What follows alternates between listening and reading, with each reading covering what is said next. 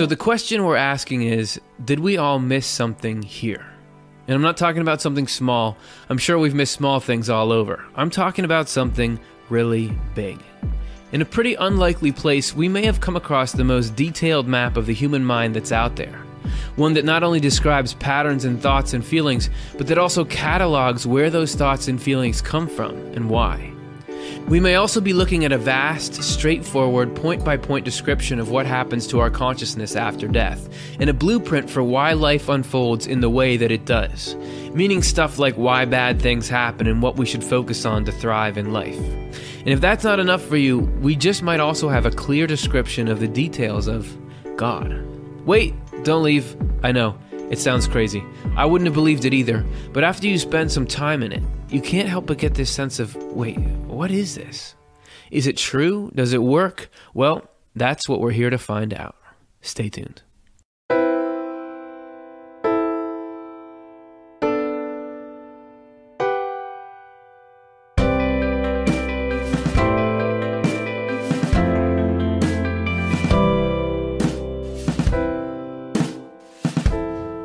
Everybody, welcome to the show. If this is your first time here, uh, we will work hard to make you regret that decision as little as possible. We'll walk you through how everything goes. My name is Curtis Childs, and I'm the host, and I'm with the Swedenborg Foundation, which is a nonprofit organization that puts on programs like this one uh, for the purposes of getting Swedenborg's material out there. That may be a meaningless phrase for you now, but hopefully we'll educate our, all of us on it as we move through. If this brings up questions, and this even even though this show is supposed to be like an intro overview, there's a lot of material in here. If something's not making sense, if you want to hear about something more, if you're watching live, get your questions in. If you're watching in post, just write them as a comment. We'll try to get to you, and uh, hopefully everyone will leave you know as satisfied as possible. So let's get into it we're going to begin with what I believe is probably the first question someone would ask when they saw the title of our show. So here's part one.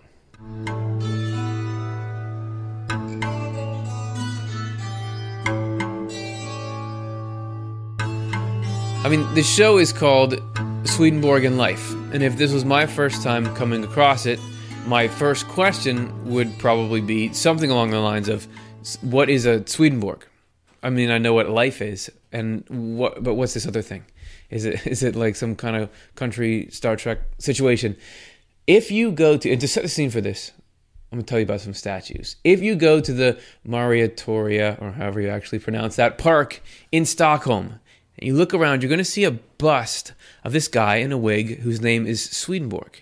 And if you zoom out from there and hop just ever so slightly across the Atlantic Ocean, flying over the dark blue water, and end up in Chicago, specifically in Lincoln Park. You're going to see a bust there, same wig, same guy. It's Emanuel Swedenborg. And if you were to zoom out then, from Chicago and just look at the city plan, the way that the roads and everything are laid out, that's influenced directly by Swedenborg. Daniel Burnham, the guy who uh, designed the whole thing, overtly says, yeah, this is based on Swedenborg's material. So, what does that mean and what is it? And also, if you're going to look at probably one of the most famous human rights champions uh, in, in their last century or so, Helen Keller, right? She released a pamphlet that was called How I Would Help the World, or an essay. But why, why is Helen Keller saying that.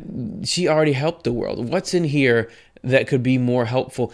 It's actually all about Swedenborg and what he wrote and how she could share this with the world to help it, coming from someone who spent her entire life drastically helping the world. Even American folk hero Johnny Appleseed, that guy who walked around and planted apple trees, he was based on an actual guy named John Chapman who would walk around handing out, yeah, apples, but also books by Emanuel Swedenborg. So, who is this Swedenborg that he keeps popping up in all these places? Actually, I think that the real story is not why is he in so many places, it's why isn't he in more places? Because if you look at who he is, you have to ask what happened. Like why why with the trajectory he was on, how successful he was as a scientist and all that, why don't we know about why isn't about him more? Why isn't he taught in textbooks and that kind of thing?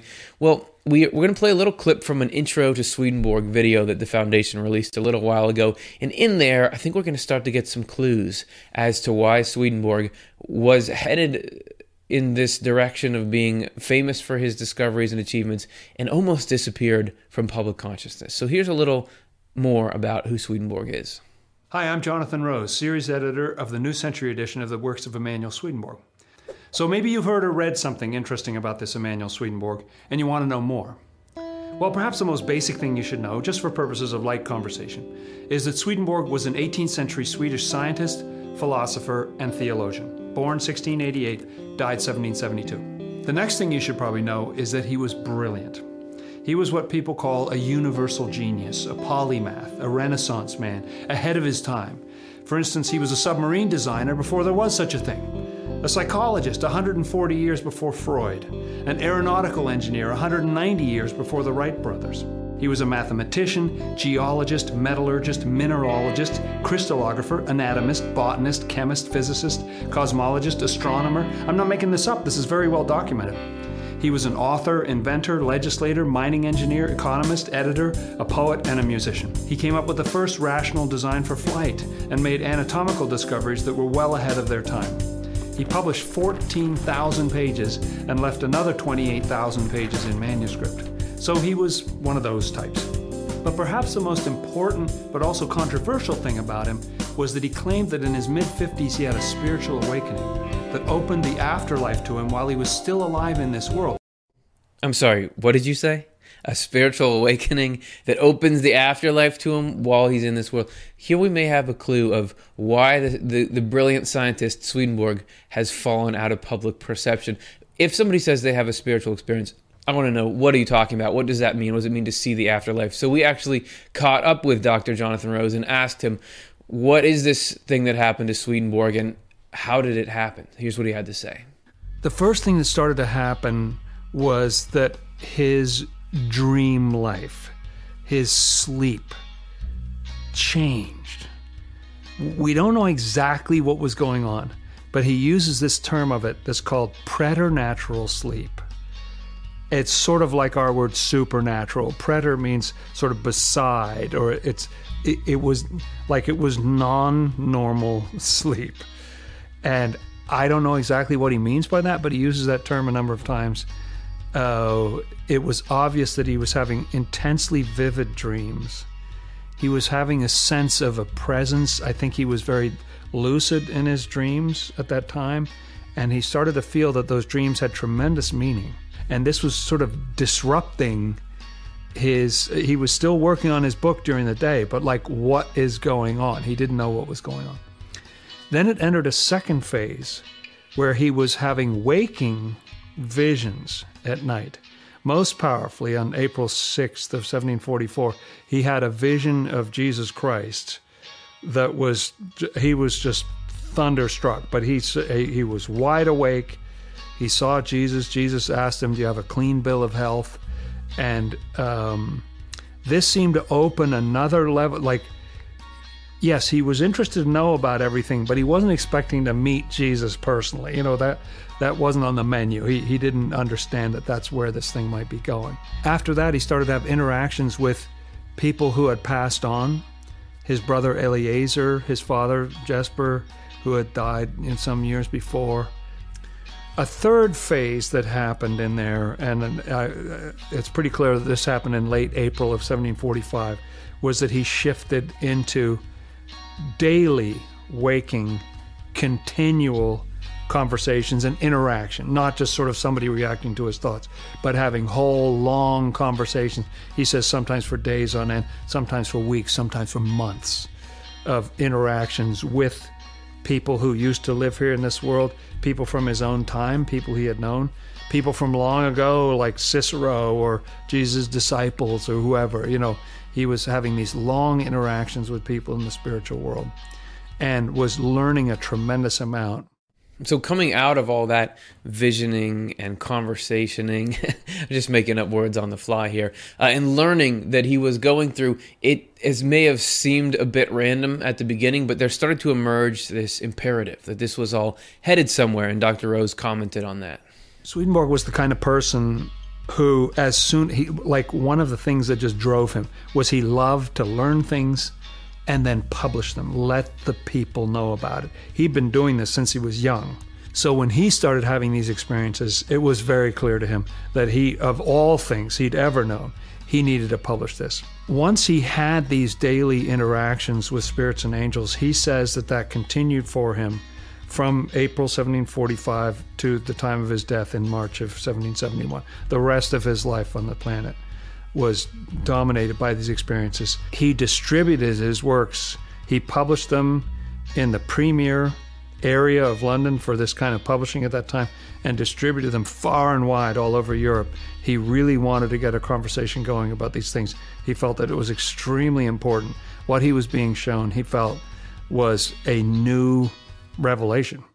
And this was something that was important to him changed the trajectory of his life. I mean, especially his publishing life. He stopped work on his scientific volumes, began to publish this, whatever you want to call it, theological, uh, spiritually based, supernatural material uh, from then on to the end of his life. And if you're going to, so what happened? Why isn't Swedenborg famous uh, for, for scientific stuff? If you go around saying uh, spirits and angels talk to me and I've, I've seen the afterlife, and you lose favor in some circles. I think a lot of people wrote him off uh, as crazy, and that's why he sort of dropped out. Um, we want to give him a second shot here. Uh, the, the, potential of the material he wrote, if you go in and look at it, he's covering all the major facets of reality and giving you at least two or three deeper layers of meaning on all of them. He's giving you essentially the secrets of reality. Uh, and if those end up being even partially accurate,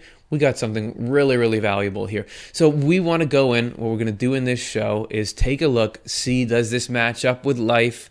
Does this match up with experience? Is there anything tangible, provable about it? Can this help the human race? So we're going to take a look there. We want you to come on the journey with us. It may be that that we already lost you. That this is too much. This guy heard spirits talked about it. This has got to be just like the imaginations of a fanciful or sick mind, right? If so, you may want to check out our episode "Was Swedenborg Crazy?" where we took a longer, more in-depth look at was he showing symptoms of mental illness? Uh, is there a more plausible explanation for why he did all that stuff? So take a look there if you'd like to.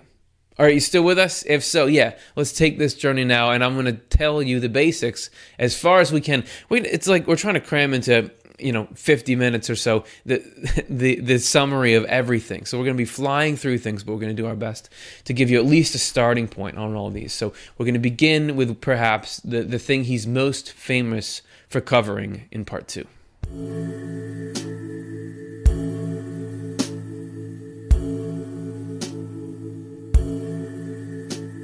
If you are forced to, and this would be a terrible exercise, try to sum up everything in Swedenborg in three words, it'd probably be life goes on. Even though that's not the core of the message, that is what people began to know him for. There's so much of it, stuff about what lies beyond is is all through his works and it was a big part of how he learned everything as you heard in the previous section but the the what lies beyond wasn't this sort of obscure where we may head beyond the veil. To him he was like taking day trips there. He was going there interacting with people in uh, you know using what we now call out of body travel or, or spiritual travel all the time on a daily basis and he would come back using his scientifically trained mind and his attention to detail and meticulously record these these are the phenomena there these are the conditions that make those phenomena possible there this is what it means for us. And so he gives this very very um, almost mundane at times description of, of how everything works there and why it does and what we can expect we did a series of videos that were very short called the Swedenborg Minute, where we went through some of the basics of what he wrote down. And here's a little clip that we made about the afterlife, which just gives us a little bit of context for, for some of the major differences between here and there. So here's what we made. Based on what he claimed was 29 years of being able to visit there at will, Swedenborg had a lot to say about what the afterlife is like. I don't even really know where to start. Well, for one thing, he said that everything's more vivid there your senses are sharper, the colors are beautiful, and actually, there are some colors there that don't exist here. Yeah, I don't even know how to imagine that. Like, how could there be another color? Don't we have all the possible colors here? Another thing he says is that there, if you want to, you can communicate your thoughts directly to people. And you can actually spontaneously display images as a dual means of getting your point across. So if I was describing an okapi to you, you'd be able to pick one out at the zoo. He says that the communication is so deep and so precise there that you can communicate entire concepts at once. You can say in a minute what would take us an hour here. Also, there's no such thing there as inner beauty. We all just look like we really are inside. So if I'm a really ugly, nasty person, it'll show. But if I'm a kind and lovely person,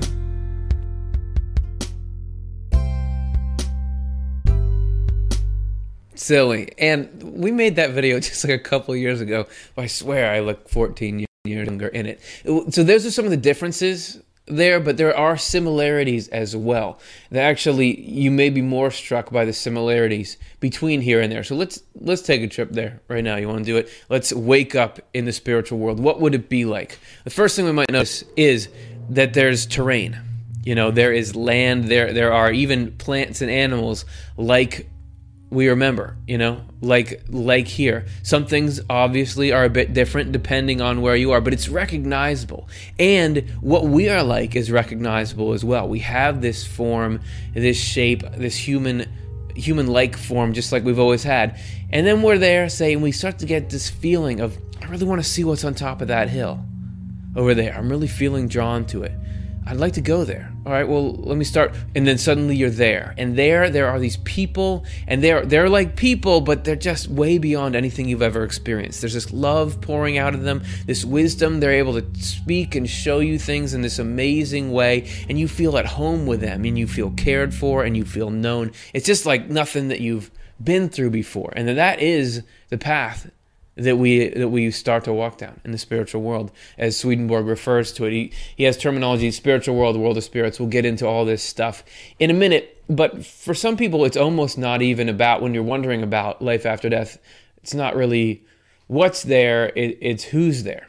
specifically, are the people that we care about going to be there. And Swedenborg comments on it in Heaven and Hell 494. I just said in Heaven and Hell 494. This is a book Swedenborg wrote called Heaven and Hell. It was his most popular book. You can click on this and download it for free, read the whole thing yourself, or, or expand on this if you'd like to. For now, we'll see little things he wrote about different subjects, quote by quote. As soon as we arrive in the other life, we are all recognized by our friends and relatives and by people we have known in one way or another. Further, we talk with each other and continue to see each other in keeping with our friendship in the world.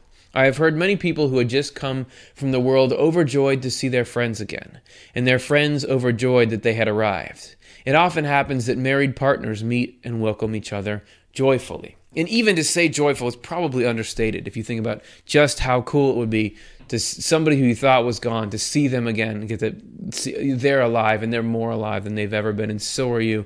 And we're just in this amazing place. And i also notice in that quote it seems to indicate the survival of relationships friendships even marriages continuing into the afterlife. And swedenborg did say that a lot of what we start here in this world can if we wanted to and if it's right continue on you know in in the world to come I want to go back to first of all the title of that book. You may wonder, wait, heaven and hell? You know what? What's that? Uh, that seemed kind of heavenly where we were, but is there hell as well? What's he talking about? And yeah, he does describe. He uses a lot of Christian terminology to describe the afterlife. However, he's often meaning things that are different than the conventional meanings of these terms. So we're going to dis- get into a little bit what is he talking about with heaven and hell? And I want to start with that movement principle. You remember back, we were in this video, we were looking at this hill, and as soon as we had a desire to go there and started to make an effort, we just went there. Like at the speed of thought, we went there. And he said that actually that is based on that ability to travel uh, based on what you want and travel um, instantaneously is a principle that creates all of the the geography, if you will, in the afterlife. It creates all the layout of where people go. It creates these divisions that we call heaven and hell. And we did another one of our short Swedenborg minutes about what heaven and hell are, because as always, as you'll find in Swedenborg, when he's using terms that you think you know what they mean, he means something slightly different, or when you dig into it, very different by them. But here's the basics of heaven and hell through a Swedenborgian lens. For people that think heaven and hell exist, there are basically two theories that they are locations in an afterlife, like, oh, I'm in heaven, or that they're states of mind, oh, I'm in hell. Swedenborg comes down decisively on the side of both. Heaven is the mindset you'd expect loving other members of the human race, the joy of helping them, the peace of not craving things, community, camaraderie. Hell is selfishness, obsessing, despising other people, trying to hurt or take things from them, and the frustration, isolation, and misery that that brings. But after we die, we naturally gravitate toward like minded people. So people who are altruistic and compassionate come together and create communities that are heaven, while people who are spiteful and revenge seeking make each other's life hell. So we got to start there, right? It's a, it's a state of mind that causes an external reality. The, the spiritual world kind of works in reverse of this one in that way. That here, what's around us can really affect how we're feeling. There, how we're feeling and thinking affects what's around us. And it can pull be a powerful enough force it's sort of like spiritual gravity if you will. It can pull people together and create communities and create whole lifestyles. And eventually these uh, different areas that are that are opposed to each other enough that they can merit the names heaven and hell. But it's important to note that according to Swedenborg, heaven is is open to all. It's not well, in a certain sense, it's not. Uh, you have to have the right religion to get into it. Here he describes it in his book Heaven and Hell, four fifteen. Heaven includes everyone who has lived a good life since the very beginning of our planet. A good life, not meaning like this is the good life. Everyone who got rich or, or got ahead.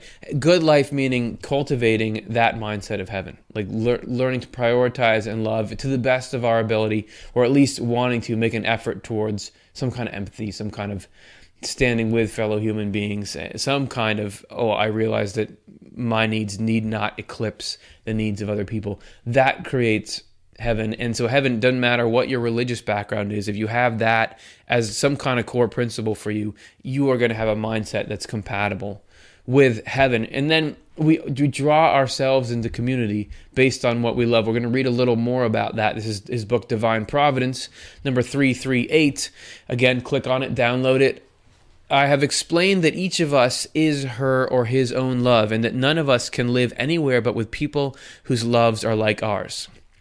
And if we do visit others, we cannot breathe in our own life. Note, Swedenborg is now using the term love in a way that we're not accustomed to using it. His is his or her own love. That doesn't mean like your romantic partner or something. That means is his or her own way of caring about the world. It, uh, the deepest priority or goal in your life is called your love. And I think we'll get to that a little bit more. Anyway, so we have to be with people who have some kind of similar deepest principles. This is why after death, we all begin to associate with people whose loves are like ours. We recognize them as relatives and friends, and strange as it may seem, when we meet and see them, it is as if as though we had known them from childhood. It is our spiritual likeness and friendship that causes this. And even says it, it feels like family relationships on it. You can feel like, oh, this, this person is like my brother or my sister because we have such a, a kins, kinship of, of purpose, is the best way I could put it. Now, there is a huge variety in the way people approach life, in what they care about, in what they prioritize, in what they act on. And this creates this sort of striation that, that Swedenborg describes. Here's a diagram if we're talking about this too much. Let's break it up into this is the, the heavenly hellish spectrum. In the middle there, you see where it says world of spirits that is the place we all go initially in the afterlife. This is a neutral place where you are free to um, act on your impulses and kind of sort out who do you want to be, who are you really, and what do you gravitate towards. If you gravitate up, you'll see that there's different levels of heaven. And what this means is levels of opening the mind to this higher love and wisdom and, and becoming more and more of, of a, a, selfless, um, altruistic being, uh, going all the way up to like almost being able to grasp things in a way that, that we can't now and, have this overwhelming love for everyone. That's where we all want to try to head towards. Well, I say we all want to, but n- nobody's forcing anyone to want anything. There are some people who probably don't have any interest in what I just described, and they get to go more and more external or more down, where we see these the outermost level there, which is kind of like this superficial sensory level falsity, evil, we get deeper and deeper into antagonism, towards other human beings. That is what you could call hell. Now, it's not actually a planet like it there. You know, it's not actually a globe, so you can think of it in a lot of different ways. We had a person who was standing up or upside down. That's another good analogy for what's going on here. The inmost being the heart and lungs, then uh, getting more and more external. Anyway, there's a lot of different ways that you can look at it. And that's just the very, very beginnings of heaven and hell. Do you notice how we're just flying through stuff like this? But don't worry, we're going to give you some references to go explore more on your own if you'd like. There's something very interesting, though, that this heaven and hell dynamic brings up. Whatever we think about, does it exist in the afterlife? We know that we deal with the two mindsets here on earth. I mean, I'm, we, we've all had the experience of being very in very good state of mind, in a very happy place in life, and in a very miserable one. Probably you've had touches of each just today, right? That is, according to Swedenborg, because there's something going on that he calls, well, he doesn't call it this, but it can be called the struggle for the mind. That there is this clash of the forces of heaven and hell all the time, and it shows up in our psyche. And this is how it works. So, say we're walking down a path, just like a regular path, and we're having a regular day. You know, we're walking along, thoughts come to us, positive and negative. Maybe we're thinking life is good, it makes us feel good, or this thoughts are trying to break us down, break us apart. According to Swedenborg, heaven is pumping into those good thoughts, and hell is pumping into those bad thoughts, and they're both trying to pull us toward them. But because it just shows up as thoughts and feelings, we just kind of walk past and keep working on our day. But we just there, you've touched heaven and hell, and you're you are going to do it a couple times during this show. You've done it all throughout the day to day, interacting with heaven and hell is something that happens all the time. And it's a lot more dramatic behind the scenes than it ends up being for us, according to what Swedenborg saw. This is his Secrets of Heaven 5036. So this is one of his long series of books that, that goes up quite high. Tons of cool information in there he's talking about tri- times of trial or, or, or you know um, times of mental and spiritual anguish that we go through. Times of trial occur when we are actively regenerating. That's spiritual growth. We're going to talk about that in a minute. No one can be reborn without undergoing trial and they are brought about by the evil spirits around us, not on a physical level, but on a spiritual level. When they notice that angels are guarding us from inside, they stir up the distorted thoughts we have had and the wrongs we have done, but the angels defend us from within. This fight is what we perceive as a trial, but so dimly that we can hardly tell it is not simple anxiety. So, at least some of human anxiety is, in fact, the outermost shocks of this inner war that's going on. We humans, especially those of us who disbelieve in spiritual influence, live in a totally obscure state. Hey man, we sensely scarce a thousandth of the issues over which the evil spirits and angels are fighting, yet we and our eternal salvation are the whole point. And we also provide the resources. What is inside us supplies both the ammunition with which the combatants fight and the issues over what which they fight. I have been allowed to know for certain this is how the case stands. I have heard the fighting, perceived the influence, and seen the spirits and angels. I have also spoken with them about the fight during and after it. So, like, they're battling to try to get control of his mind and heart. And he's like, oh, So, how's this going, guys? Is this better than the, the one last week? It, this was something, obviously, that was difficult for him to get used to. But once he did, it gave him tremendous insight into why his mind was like it was. Why did he get the thoughts he got? Why did he get the feelings he got? Why did he have self-destructive tendencies? Why did he have positive tendencies? Where did it all come from? This this blew open his understanding of, of psychology and, and the human mind and really gave him this piercing insight and ability to navigate this psyche. And then hopefully we can pick out some of the things he found and see if we can apply them. Again, it sounds dramatic, but it's because we're right in this equilibrium between heaven and hell, we don't get crushed by either side. We just get this influence that we can kind of work with and really, in the end, choose which direction uh, we want to give our you know energy towards. So that's just like flying through these topics, right? As I mentioned, if you want to look at any of these in depth, we'll throw you a bone here. We've got a bunch of episodes relating to all these topics. If you want to know more about the place we first wake up in in the afterlife, click here for our episode called The World of Spirits. If you want to know more about that movement principle and getting places and being sorted and everything like that, check out our show How to Travel in the Afterlife. We got heaven and hell for you here. A day in the life of an angel tells you about the the minutia of heavenly existence. And then the good thing about hell explains how hell is not this conscious punishment, but it's actually something a lot more, a lot more humane, and actually the best case scenario uh, uh, f- for those who are choosing it. So then we also have how to deal with evil spirits, if you want a little more insight into the struggle of the mind, and then finally spiritual marriage, which is about survival of relationships, particularly the marriage relationship. So there you go. Take a look at all that stuff, um, and uh, we'll see, you know, how it works for you. If you're still here with me, let's go on and, and check out the, the next section.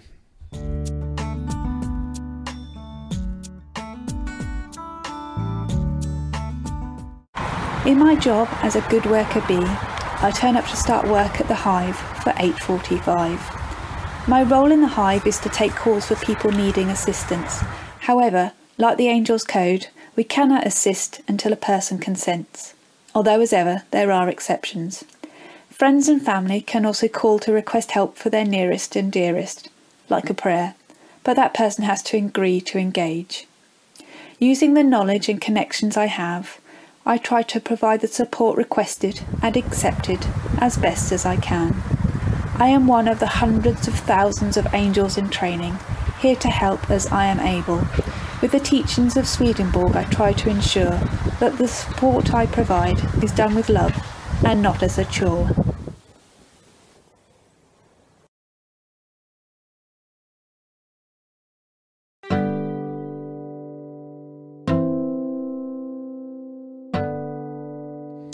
Yeah, so maybe we might as well uh, wade into the topic of God here. First, I want to say, love that video. We just started doing this thing where we ask for submitted videos. How does Swedenborg affecting your life? We got that awesome poem. Thank you so much for it. Any of you can email it into offtheLeft@gmail.com, and uh, we, we want to hear from you as well because no use in us spreading this information if it's not actually having a positive impact on people, right? All right, so God, you want to talk about God? Swedenborg was able to get not just the feeling of what it's like to be affected by God, but also to record details of how God works, what God is looking for, what God is trying to do, um, some of the personality aspects of God, and some of the, the, the essence or underlying characteristics of God. So rather than me try to lay it out uh, by talking more, is probably already getting tough uh, for you guys. Let's see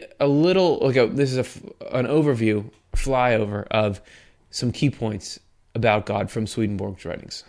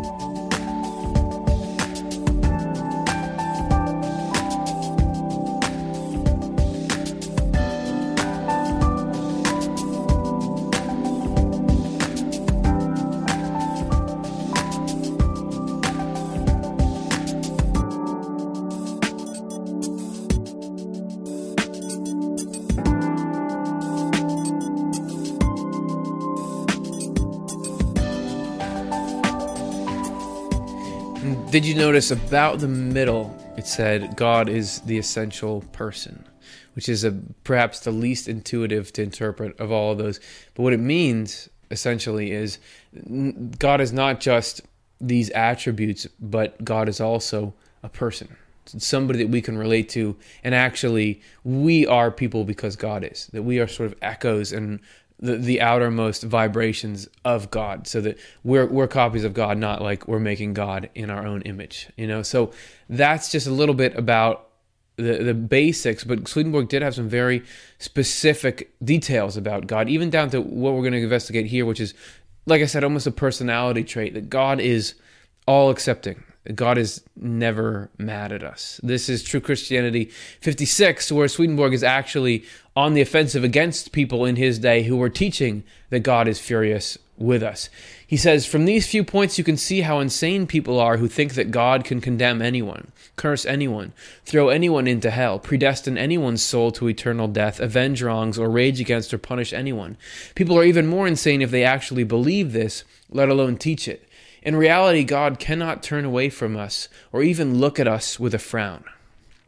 To do any such thing would be against his essence, and what is against his essence is against himself. So there's not like you sinned and so I'm angry at you. I'm going to be I'm not going to be angry when you're done sinning, but for now you can't trigger God. It's not that God isn't going to work with exquisite skill and wisdom to remove everything harmful and wants us to go to the best possible um, version of ourselves that we can be, but he, he's not going to get mad at us along the way or, at the people we wish he would get mad at for what they've done. It's just not what a divine, omniscient, loving, wise being does. Uh, and this doesn't throw anyone into hell. The hell that Swedenborg describes is one of our own choice. We go there because we love to go there. And again, watch our other episode, The Good Thing About Hell, for more about that.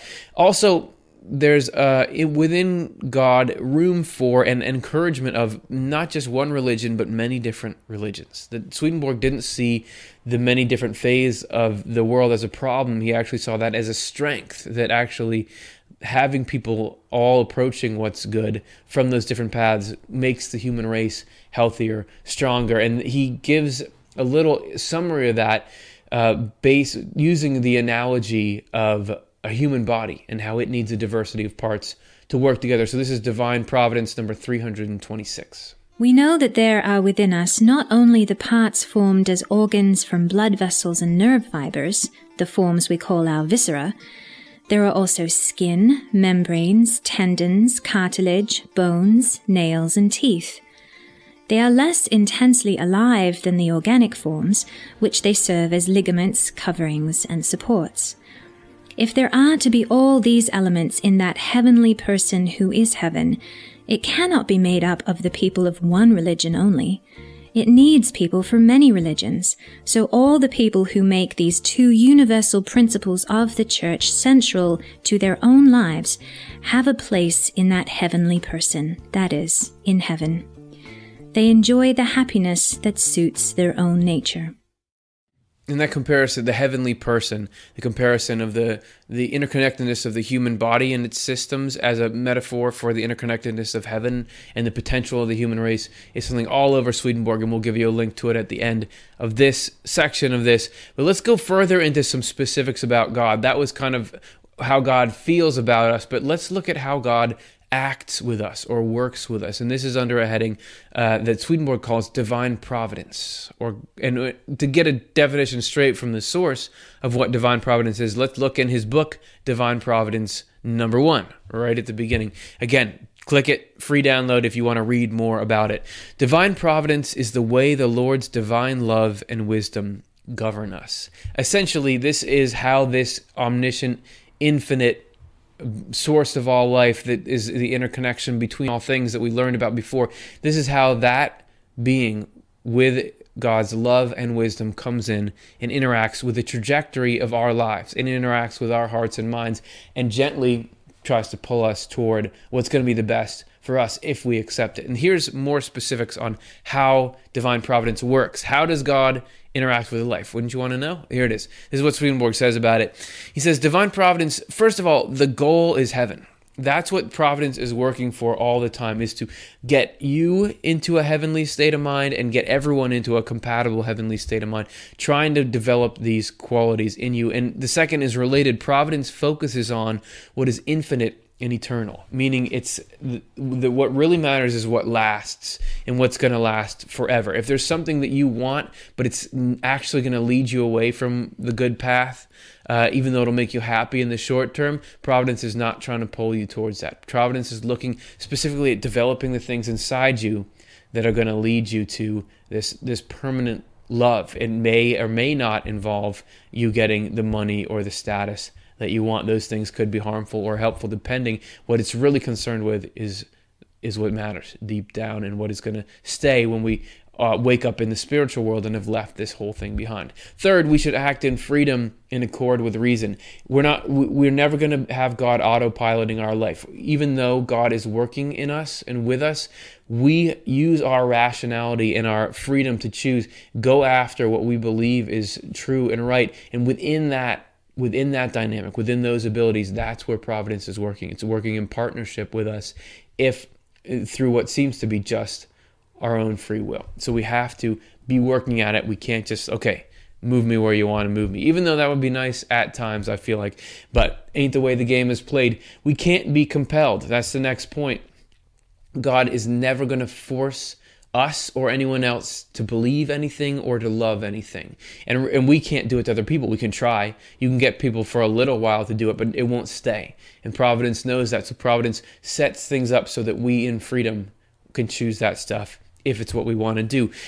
If you're looking for it, you're probably not going to find it. I mean, the next bullet point is that providence cannot be felt. rarely, if ever, are you going to understand what it's doing right now in your life, even though, according to Swedenborg, it's running everything, even like how I'm saying these things right now, any little stumbles I've had during this show, your reactions, if your internet is slow, all that somehow is providence, but we don't know how. Look, he said he does say that looking back on your life, you can um, at times get a sense of, oh, I do realize now that because that happened, this happened, now this has happened. Perhaps that was providence, but we're never going to fully be able to read it as it happens, and that's part of the part of it because we're supposed to go forward um, without trying to know the plan, mastermind it, or, or otherwise the temptation to work in opposition to it would be too great, and for other reasons. So it can't be felt. Would be nice again. Would be nice sometimes if we could feel it, but we got to trust that that's the right way. We're not charged with evil. I mean, God is not interested in condemning us, but is interested in healing and working to uh, just get you to let go of what's hurting you and get you to realize that it is hurting you uh, or, and hurting other people, of course, which is sort of the same thing when you get down to it because, you know, it's not like you can be hurting other people and not hurting yourself spiritually. And then finally, anyone can be reformed. It is never too late for you. If you're here, you're still working and, and God can work in any situation. So those are the basics of divine providence. If you wanted more explanation on those, those are actually adaptations of chapter headings from that book. So as I said, download it. You can read through that part by part. But in case that was too much words, if we're really going to deal with a topic as expansive and as immersive and as, as potent as what we're dealing with now, we got to use a higher form of communication than just words. And of course, I'm talking about a line graph. So let's see. This is life right? There's us. That little arrow line thingy is our happiness or what we perceive as how well things are going. You know, like, oh, things are good. Oh, no, now this thing happened and I'm at a low point. Oh, I just got this job or something. Now it's up. Oh, now this tragedy happened. It's down. This person doesn't like me. It's down. Oh, I'm not cool. It's down or it's up. And then I did, am I lower now than where I started? Has life all been downhill? Swedenborg says, for the most part unseen, providence is continually moving us up. It may not be moving our level of temporary time based satisfaction up and down, but through everything that happens to us, through every high and every low, through everything that hurts, everything that is confusing, through everything that is joyful and good, we are being taught and we are being healed and we are being brought upwards. We are, we are being implanted with the seeds of what's infinite and eternal. We are um, gaining in the spirit, even if we sometimes lose on the external. So outside of time, you know, this stuff that's going to stay. Swedenborg describes it as our life is like if you walked by a construction site and you didn't know what was going to happen, you might just think, this is a mess. There's a pile of lumber there, there's some bricks there, there's this big hole in the ground. This is a total mess. Life can feel like that, but God sees our lives like the architect, the house that is going to be built. And we just gotta try to figure out a way to have some kind of trust that okay, life is being built, the house is being built, even if it doesn't feel like, which is not easy. It's not like I can uh, do that on command, but every once in a while it kicks in, and it, the more we work towards that, the more we can really get some psychological benefits from it. Swedenborg describes these in Secrets of Heaven 2892 he says is describing people who have really more and more taken this principle to heart. Some people live good lives and believe that the Lord governs the universe, that He alone is the source of all the good embraced by love and charity, and all the truth espoused by faith, that life itself comes from Him, and consequently that from Him we live, move, and have our being. The condition of these people is such that they can receive the gift of heavenly freedom and peace, too because under these circumstances they trust only in the Lord and do not let anything else bother them. They are positive that under His care, and this is really the, the crux of it, everything leads forever toward what is good, blessed, and happy for them. People who believe they control their own lives, though, constantly feel troubled. Isn't that the rest of it? Don't we? The more you feel like you're responsible for things, the more trouble uh, you or not, not that you're responsible for things, but that you're the only one pulling for yourself. They constantly become embroiled in their appetites and worries about the future, and so in many forms of anxiety. Because of their belief, evil cravings and distorted convictions also cling to them. It's the dark side of the ego. The more that we feel like there's nothing else out there. It's just me and oh no. But then when it can be fine when everything's going right, but it but it's very fragile because as soon as things start to go wrong, we don't have a footing and we begin to get upset. And even you know you think about the epitome of it is in the movie like some some mobster guy right where he made it to the top, but he knows he's always got to watch his back because he could fall off. Someone could nab him at any point. That's the opposite of this trust in divine providence that the divine is looking to give us this assurance that I'm taking care of everything. We're riding the the oh, it's hard to do that right direction. We're riding the blue arrow up, you know, into the tip top of the graph. Good metaphor. And, and so that's what's happening. All right, that's it. That's that's all the time we have to spend talking about God and the way God guides us. If you want to hear more, here's some related episodes for you. We'll always have these. Don't you worry about it. You want to know what God looks like? Right here. Click that one. If you want to go further into that idea of different religions actually strengthening heaven, we did a whole episode on that. If you'd like to hear a little bit about, yes, the limitations of God in the divine design, click what God can't do. Why Bad Things Happen is an in depth look at providence and the problem of evil. The infinite in you is this balance between what's God doing, what are we doing, who does what part. And then finally, we, we didn't even have time to get to Jesus. Like, how does Jesus Christ fit in? Is Jesus God? Is there some difference? What's going on here? Swedenborg had a lot to say about that. I'd start with our episode, Why Jesus Was Born, if you're interested in that. All right? So, there, we got a couple of things down and we got to move on. That's just the nature of it. And we're going to look now at some of the universal symbolism behind everything in part four.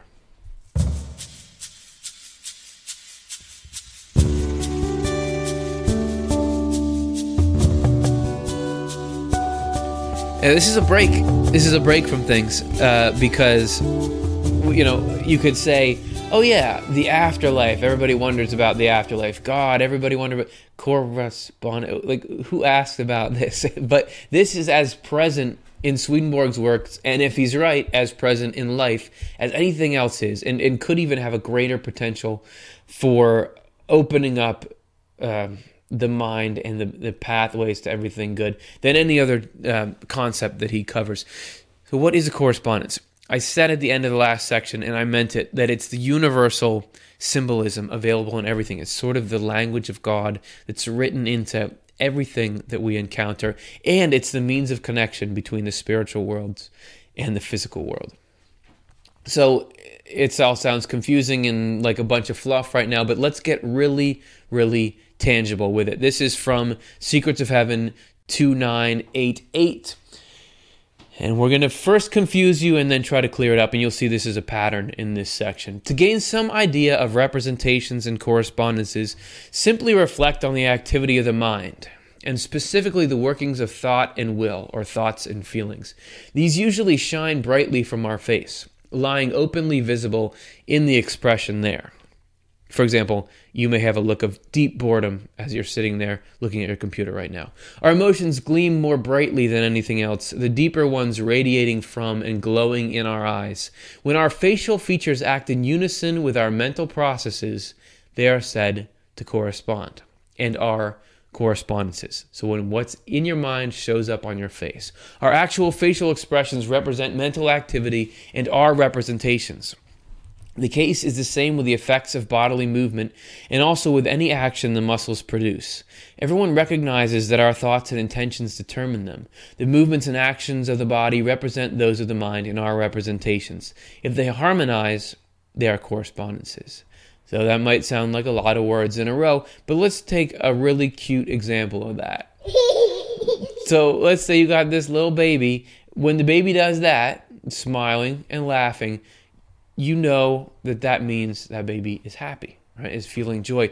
The actual face move in that movement, that's not joy. That's just muscles contracting and and you know skin reacting. Right? But we know it's an indicator of this psychological thing called joy. And Swedenborg would say that's a spiritual thing. He says the conscious part of you is a spiritual thing interacting with the physical part of you, which is your body. So when a baby feels happy and the smile shows up, that smile is a cor- it's a correspondence because you have an internal and an external working in unison. And babies don't know how to fake a smile, right? So that if if I smiled but didn't really mean it, like uh, I'm having fun, you know, that's not a correspondence. But if I'm really happy and I really smile, my my external is showing what my internal is doing. That is correspondence. It's the the spiritual and the physical working together. And so we can easily read the smile as an indicator of happiness.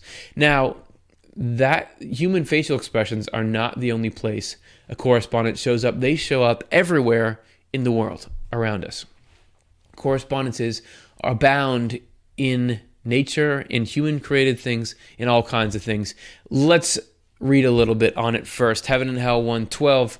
Uh, Swedenborg says, that the universe has been so created and formed by the divine. Okay, so we cleared it up. Now we're going to reconfuse you. Ready? The universe has been so created and formed by the divine that functions can clothe themselves in materials that enable them to present themselves in act or in results. First in heaven and then in this world. And so step by step, all the way to the lowest things in nature lowest meaning outermost, not like they're not cool.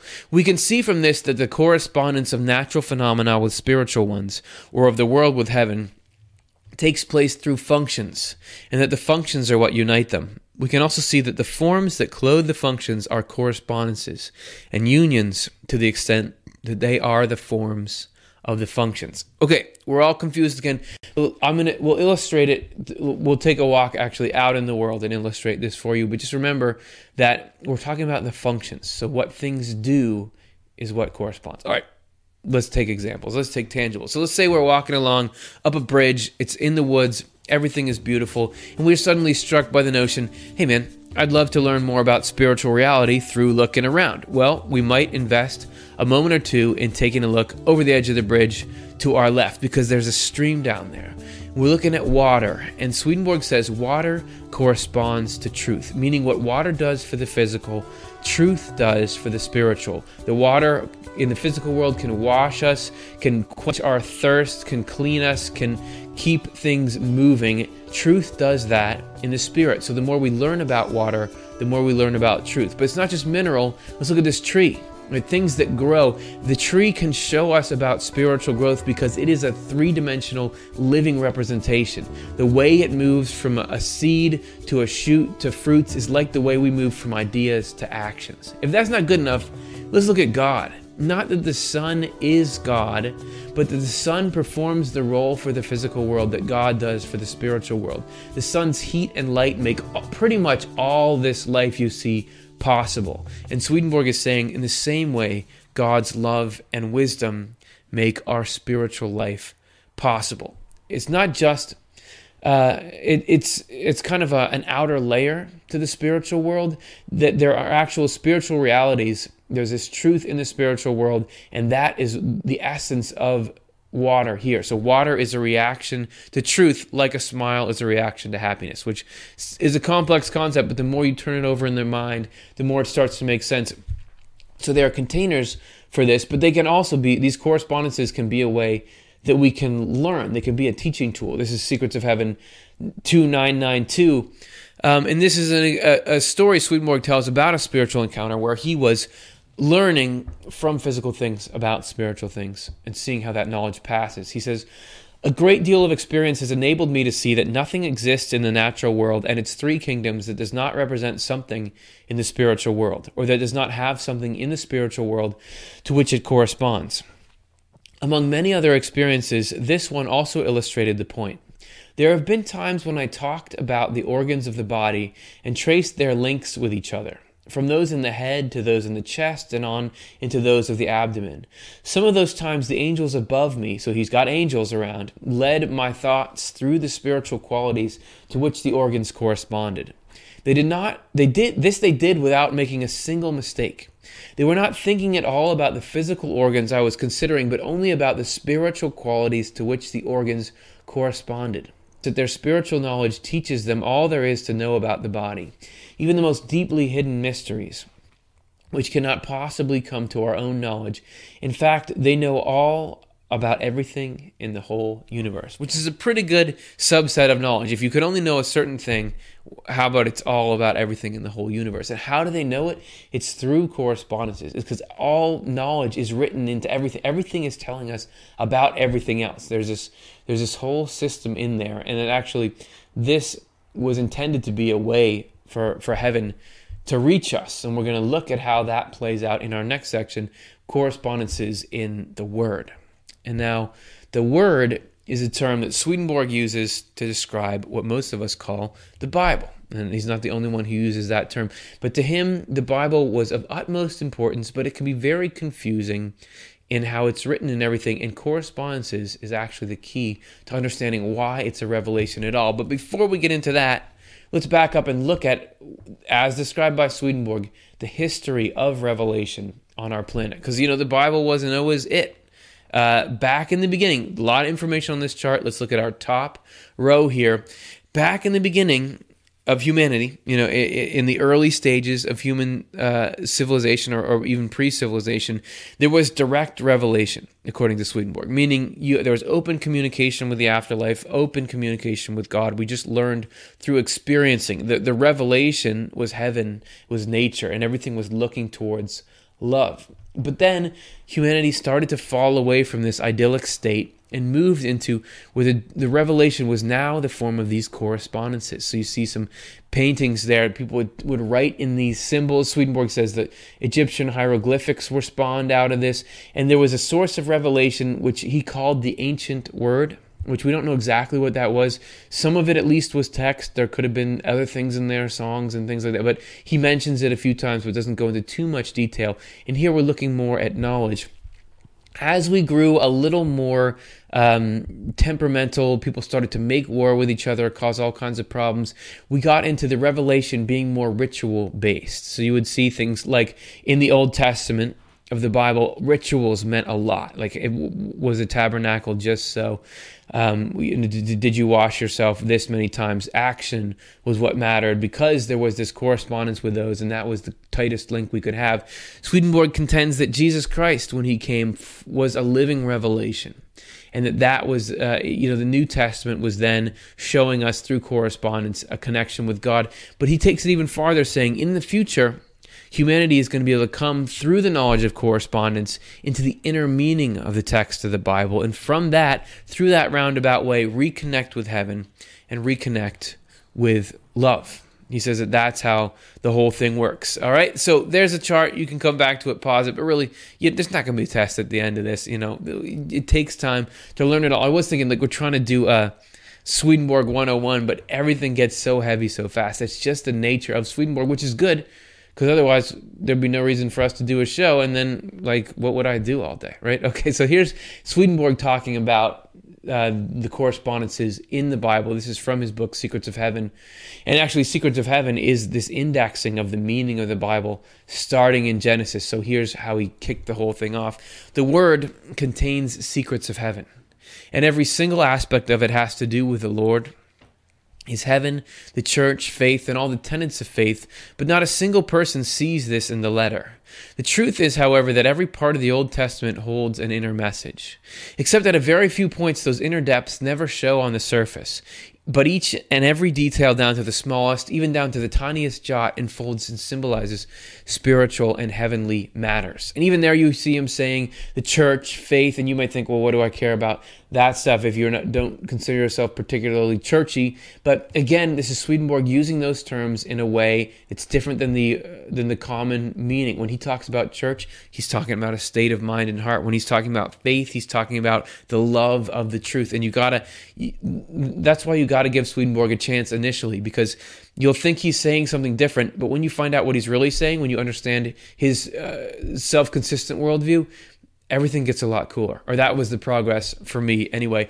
So what does that mean though? What does it mean that the, the Bible holds correspondential secrets in it? What's that all about? How would that work? Well, we can give you an example. We actually did a Swedenborg minute short clip about the inner this is a, this is just like a summary of a summary of a summary we're going to fly through this here but here's a here's a, a few seconds on what the creation story means on an interior level through correspondences and the the interior level is always relevant to each one of us in all of our lives it's not just about history so here's the inner sense of the creation story this is the story of our creation, as we grow from the formless void of self centeredness and materialism to the living, thriving mindset of empathy and love. For us, a division first occurs when we begin to realize that some things in our lives are helpful and others are destructive. We hit struggles and in our distress begin to act a little more sensitively, more humbly, small, slow growing acts of kindness that are like grass and shrubs. But once that compassion and understanding begin to shine inside us, true ideas, feelings of love, acts of altruism spring out and multiply, pictured by the fish, the birds, the animals, all of which inhabit the lands and seas in us. When it's completed, God rests, not on a bed somewhere, but in us, and in the love we now allow to flow through to others. It might seem arbitrary. It might seem like you're just assigning meaning to that.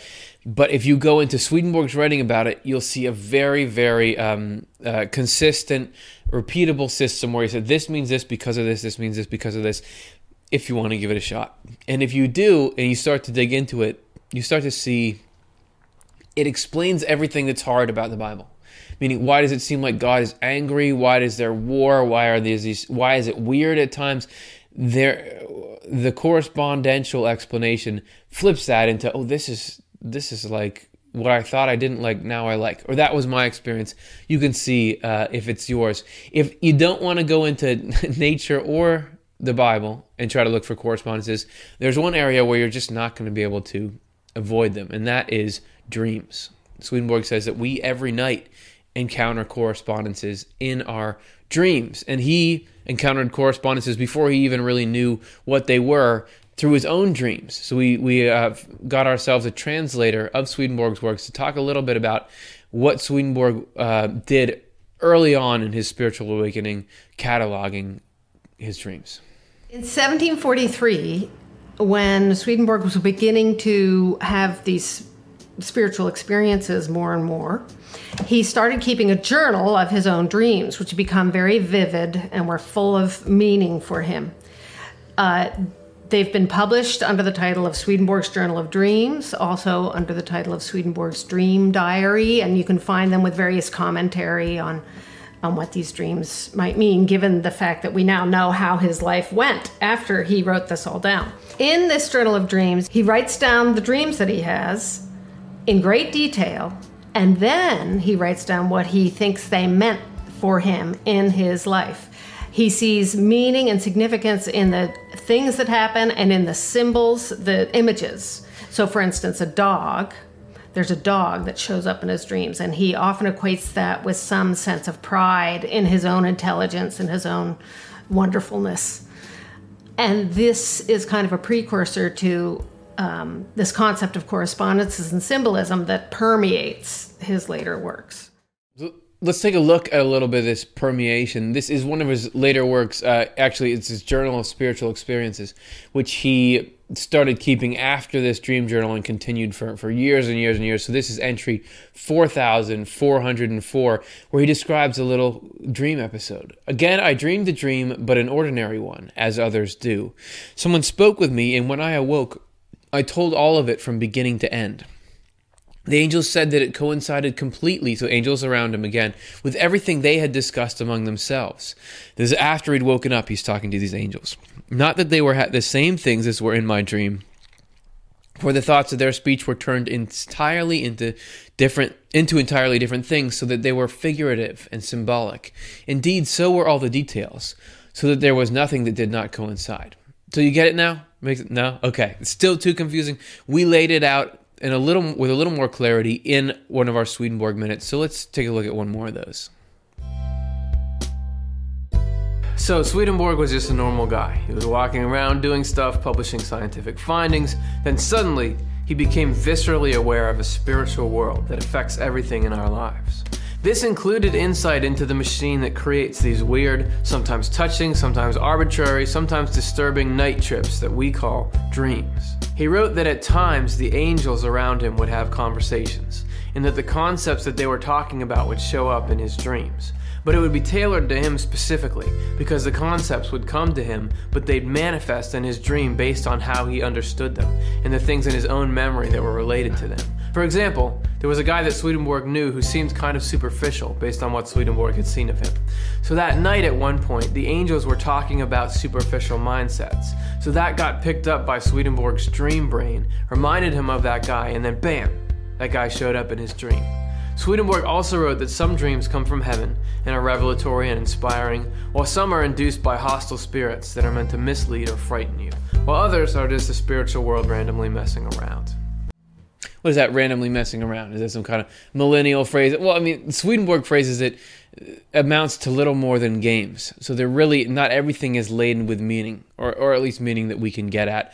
Um, Swedenborg's dream interpretation, which was way ahead of his time, may have had an influence on modern dream interpretation, or at least uh, the big, the heavy hitters in that area. For instance, Carl Jung, he wrote that uh, this is uh, during a, a, crisis of his, and I'm about to butcher some names. I dug up Eschenmayer, Passavant, Justinus Kerner, and Horace, and read seven volumes of Swedenborg. That's a lot. And this was in the, the summer before he began writing his Red Book. Uh, so it was a very significant time uh, in his life. So there you go correspondences. We introduced you to it. We flew you through it. Um, hopefully, it's intrigued you at least to try to learn more about it. Here's our episodes you can check out. Uh, you can, if you want to look more into this correspondence of the sun that I was talking about, check out what light and heat can tell you about God. Swedenborg says that the garden is a great, is a, like a full correspondence with the human mind. You can look there at what that means. The shape of heaven gets into this universal human. I said that I would give you a link to it. Here it is if you want to know what the human form has to do with heaven. If you want to dig more into how does the Bible work, what the Bible is, this is our dreams episode, and there's a specific story from the Bible, detail by detail, if you're into all that. All right, we're getting close. There's one more area, and it's really the functional area.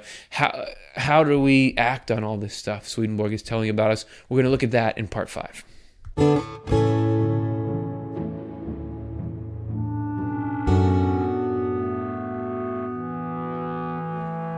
Yeah, this I, I don't want to say this is where the rubber meets the road because that's cheesy. Okay, I'm going to say it. This is where the rubber meets the road. This is the reason he was writing the whole thing was to give us knowledge and all that, but it was so that we could apply it and go through the process so that we could aid the divine providence that I was talking about before. You know how, you know, right, right so cleanse your palate we've just dumped a ton of information on you in four sections. Now we're on to a whole new section, a whole new concept. But there's a little segue in here, which is that we were talking about correspondences or pro- things in the physical world representing spiritual things.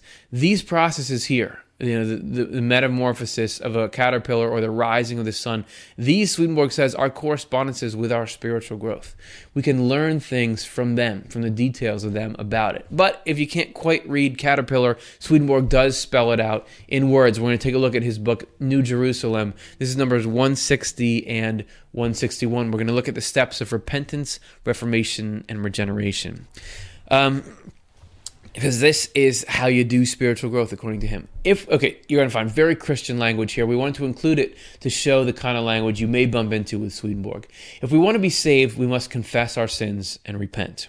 Confessing sins is to recognize things that are evil, see them within ourselves, acknowledge them, accept that we are at fault, and condemn ourselves because of them. And uh oh. Okay, condemnation warning. I mean, isn't this like the problem with religion is it goes around trying to make us feel bad about ourselves? I want to say that again, if you look, read Swedenborg as a whole, you're going to understand that he doesn't mean make ourselves feel horrible. He's speaking from experience here experience in his he had his own stuff to look at. He's passionate about this. He's saying you know we got you got to label something that's bad as bad. Don't just excuse it because it's yours. He had a lot of work to do. He as we mentioned before he had a lot of pride. He had a lot of flaws when his spiritual awakening began. And because he saw how liberating it can be to free yourself from these evil things this is his enthusiasm for the process all right? So when this is done in the presence of god it is confessing our sins, meaning you, you say it, you identify it before yourself in the higher power. After we have confessed our sins in this way and have prayed for forgiveness with a humble heart, repenting is to stop doing them and to lead a new life that follows the principles of caring and faith. Essentially, don't be mean, be nice. That's what it comes down to. And that was an excerpt from New Jerusalem, uh, which this translation is just about to come out. If you're watching this a month from now, go to swedenborg.com. You can probably download that book for free. That's a good little summary. That's, that book is kind of doing what this episode does, which is trying to summarize all his basic teachings. But he wrote this, you know, because he couldn't make videos back at the time. All right, we're going to move on from spiritual from from oh no wait, wait there's a couple I, I only said one of the points we got two other points to get to we did repentance there's reformation and regeneration. So, what a, a couple more R words, what do those mean? This is an explanation of those, and this is why Swedenborg is so adamant that we get through the first thing, the identifying evils, because there's this huge payoff. This is True Christianity 571. There are two states that we all inevitably enter into and go through if we are to turn from an earthly person into a spiritual person. The first state is called reformation, the second is called regeneration. In the first state, we look from our earthly self toward having a spiritual self. Being spiritual is what we long for. In the second state, we become someone who is both spiritual and earthly.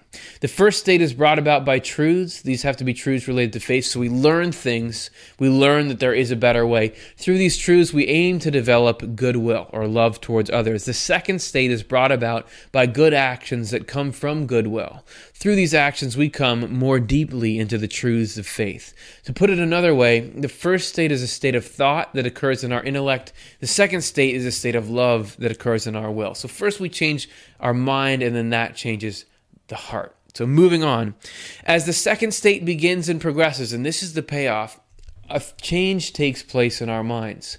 There is a reversal because then the love in our will flows into our intellect and leads and drives it to think in agreement and in harmony with what we love. So we're no longer kind of forcing ourselves to think in a certain way. You know, our feelings just just come up right. As good actions that come from love take on a primary role, the truths related to faith are relegated to a secondary role. We become spiritual and are a new creation. Then our actions come from goodwill and our words come from faith. We develop a sense of the goodness that comes from goodwill and a perception of the truth that is related to faith. And we are in the Lord and in a state of peace. In brief, we are reborn. So if you, a lot of clutter before that, state of peace. That's what you're getting to. A state where love comes naturally. That's where you're headed. And this is the, the steps to get there. Again, there's more in, in that book and elsewhere about that if you're interested. Um, in summary, those three steps, uh, you can just look at them like this. So you have step one, uh, and we have a diagram of this for you. Again because diagrams rock. Step one repentance. Identifying harmful tendencies in ourselves resisting them turning to god for help.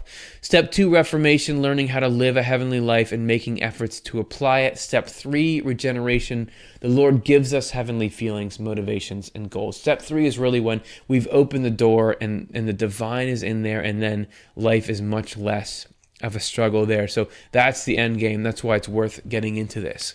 And really, if we're looking at the goal of that, uh, the way to get there, you saw in the third stage, he said it's about good actions take take the take the primary role. Well, good actions doing constructive things is actually a central tenet of everything. This this next section, which we're going to call usefulness, really could have appeared under most of these headings because it's at the core of everything. Uh, Swedenborg even goes as far as to say uh, in Divine Love and Wisdom 327 uh, that that usefulness is essential. Nothing can arise from God the Creator that is not useful, and useful meaning it can accomplish something. It can do something for someone. It can do a constructive thing. That's that's the point. And it, he goes on further to describe the essence of that in True Christianity 67. Without usefulness as a third party, love and wisdom would be as unreal as the heat and light of the sun would be if they had no effect on people, animals, and plants. That heat and that light become real by flowing into things and having an effect on them. So he's using a metaphor to describe it. I'll use a metaphor rather than heat and light though. I'd like to use baby keys. Now, these baby keys are a picture of love, wisdom, and use together. The love is this desire to help little kids and parents who are trying to manage those little kids by creating an object that's going to be useful. The wisdom is knowing, oh, you know what? Babies like keys and they want to chew on keys and they want to stick them in their mouth and they want to push buttons on them, which is not necessarily that sanitary and can cause problems if you have a car alarm, right? But babies want the real thing pretty much. So this person knew, hey, I'm going to design keys that like jingle like real keys, have metal, but they're not jagged. And hey, you can even make little sounds without driving the neighbors insane. So they put it together. If they just had that desire and those, those ideas, but never made this, never would have done anything. So thanks, whoever made this, Jeremy or um, Lola or whatever your name was. Appreciate you putting that love and wisdom into action. All right. From an for an angelic perspective on this, let's look at True Christianity 736. This is Swedenborg hearing from angels about it. The angels looking down from heaven said that heaven is a kingdom of useful functions. The Lord loves everyone and wants us all to have what is good. What is good is being useful because the Lord does good and useful things indirectly, here through angels and in the world through people. He gives those who are performing useful functions a love for being useful and also a reward for being useful, which is inner bliss. And this inner bliss is eternal happiness, which eternal happiness doesn't sound that bad, right? That's something you'd probably want to go for. The seed of eternal happiness. If you've had that feeling of we're on a team together and we're working for something that you really believe in. Have you ever had that? Or you're working on a project because you're thinking about the good that's at the way that's going to make a particular person or a group of people feel. That is the, the little beginnings of the, the greatest possible joy. It might not feel like that at the time, but but that's where it's headed. And that can be in your occupation, that can be in your interpersonal relationships. I am doing something that is making a positive difference.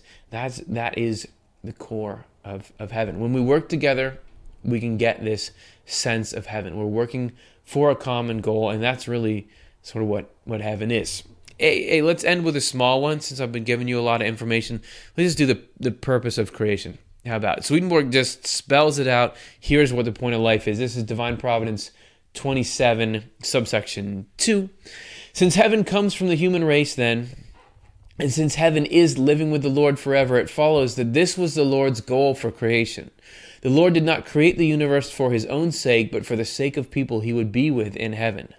By its very nature, spiritual love wants to share what it has with others, and to the extent that it can do so, it is totally present, experiencing its peace and bliss. Spiritual love gets this quality from the Lord's divine love, which is like this in infinite measure. It then follows that divine love and therefore divine providence has the goal of a heaven made up of people who have become angels and who are becoming angels, people with whom it can share all the bliss and joy of love and wisdom, giving them these blessings from the Lord's own presence within them.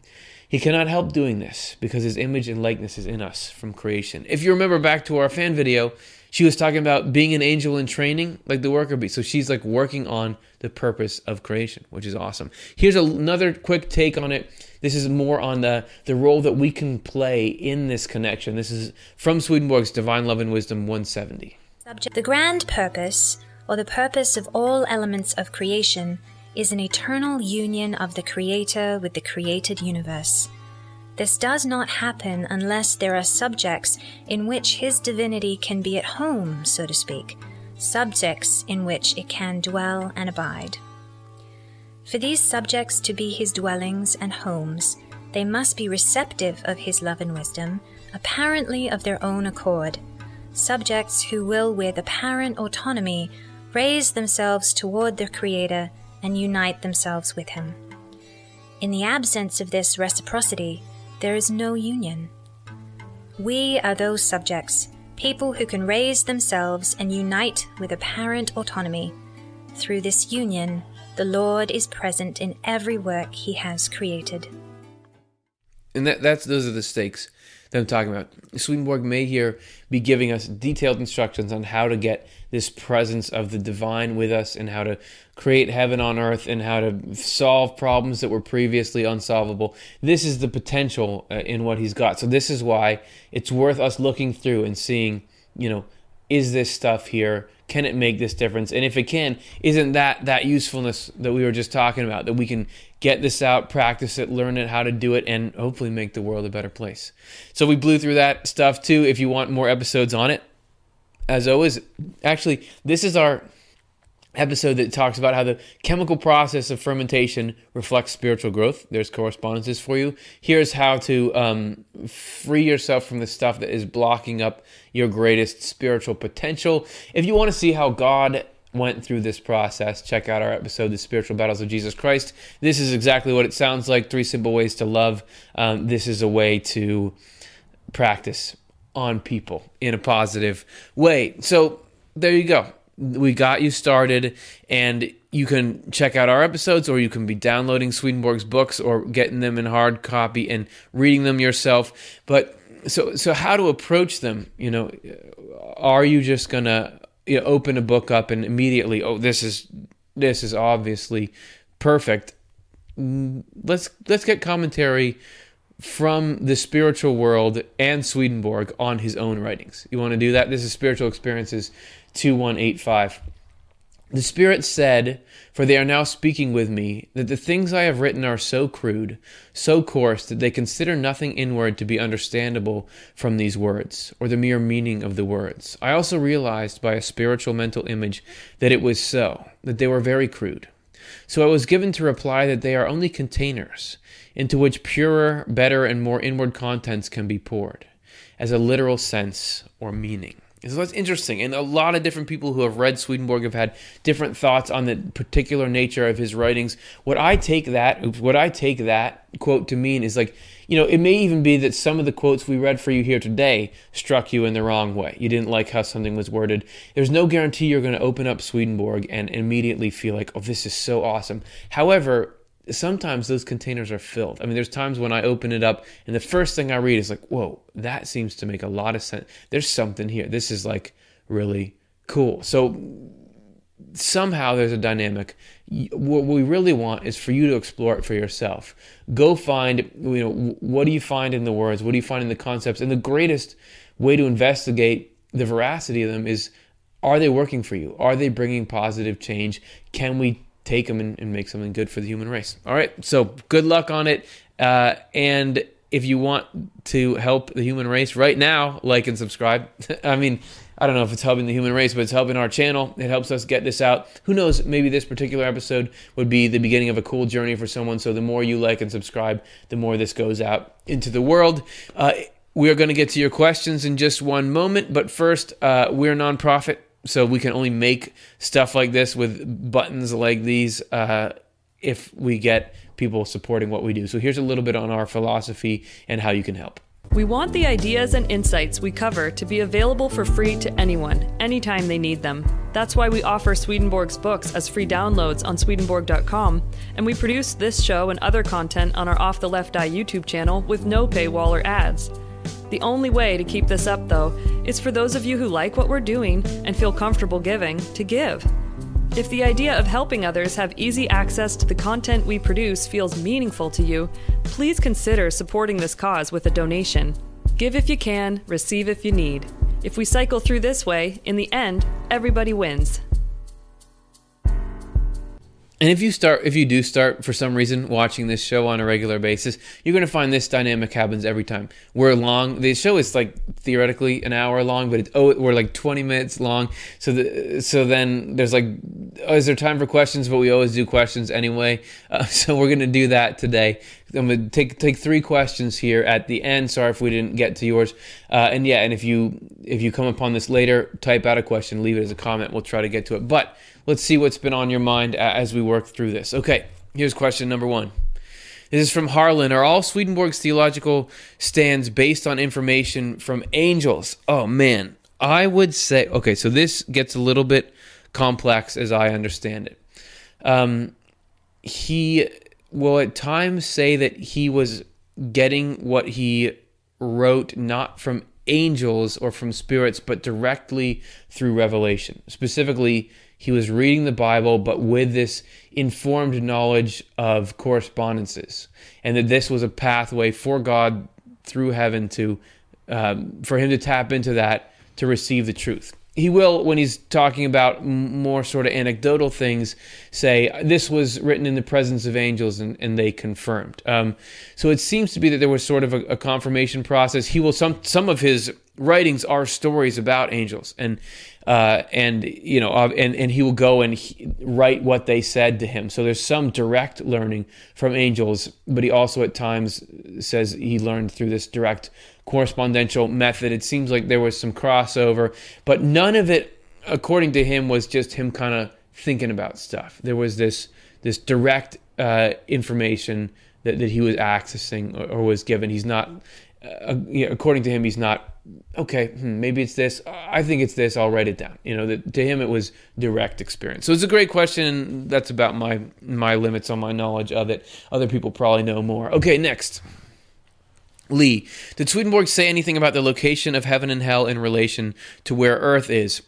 Yes, he said heaven and hell are directly present with us, but not um, physically. It's not like heaven and hell do not exist within the physical universe, like you could go far enough out into the stars and find them, or into the core of the earth, or even like um, he, he says that they're not linked. Like you couldn't even look, you know, at, at a smallest quantum level and find them. I don't know what that the the he said they're only linked through correspondences that you can't travel through this. So they're right with us because the us is a spirit, right? So the spirit in our body is the where the physical and the spiritual touch. And so the spiritual part of us is right with heaven and hell. As far as like could you ever in the future discover like some signs of that link? I don't know. I don't know. He didn't the science was nowhere near where it is now um, when he was writing. But the the spiritual world is right here because we are inhabitants of of both worlds. So hopefully that is is what you're asking about. Okay next this is from Blender. How did Swedenborg feel about his role as spiritual tour guide? Great question. So how how did it all strike him that this work? Um, I think he loved it. I mean, I think he really developed a passion for it. I think the task was daunting, um, and as we were mentioning in the beginning, he caught a lot of flack for it. You know, people were said he was stupid. There's reports somebody tried to kill him. Um, he he was put on trial in his in his home country. But then also there was um, the angst of uh, nobody's listening, and very few people would, would take him seriously and, and listen. So he was really trying to get it out. Some would. I mean, he, he had positive and negative experiences with that, but none of that really deterred him. That he was, I mean, I think based on what he'd found and seen, the love that he had experienced and the importance of the mission, like his understanding of the importance of getting this information out, I think he was happier to be doing that than he had ever been on anything else. I wasn't in there. I don't know what the job description for him was like, but that my sense is that it's not like he's like, oh, I wish I never got this, took this on. Maybe he had moments, but overall, he wouldn't have wanted to spend his life any other way. That's me putting words in his mouth, but I can do that because he's not around physically to stop me at this point. All right, thanks everybody so much for watching and hanging out. And if it's your first time watching the show, I'm amazed you stuck through to the end. Thank you. Really appreciate it. Next week, we're going to be back in here and we're going to go from a simple overview to a very in depth, simple, this wasn't very simple, but a very in depth look at nothing less than the last judgment. and what that was in Swedenborg's description of how that happened and has it already happened and what. So that's next week. Hope to see you then. Thanks for hanging.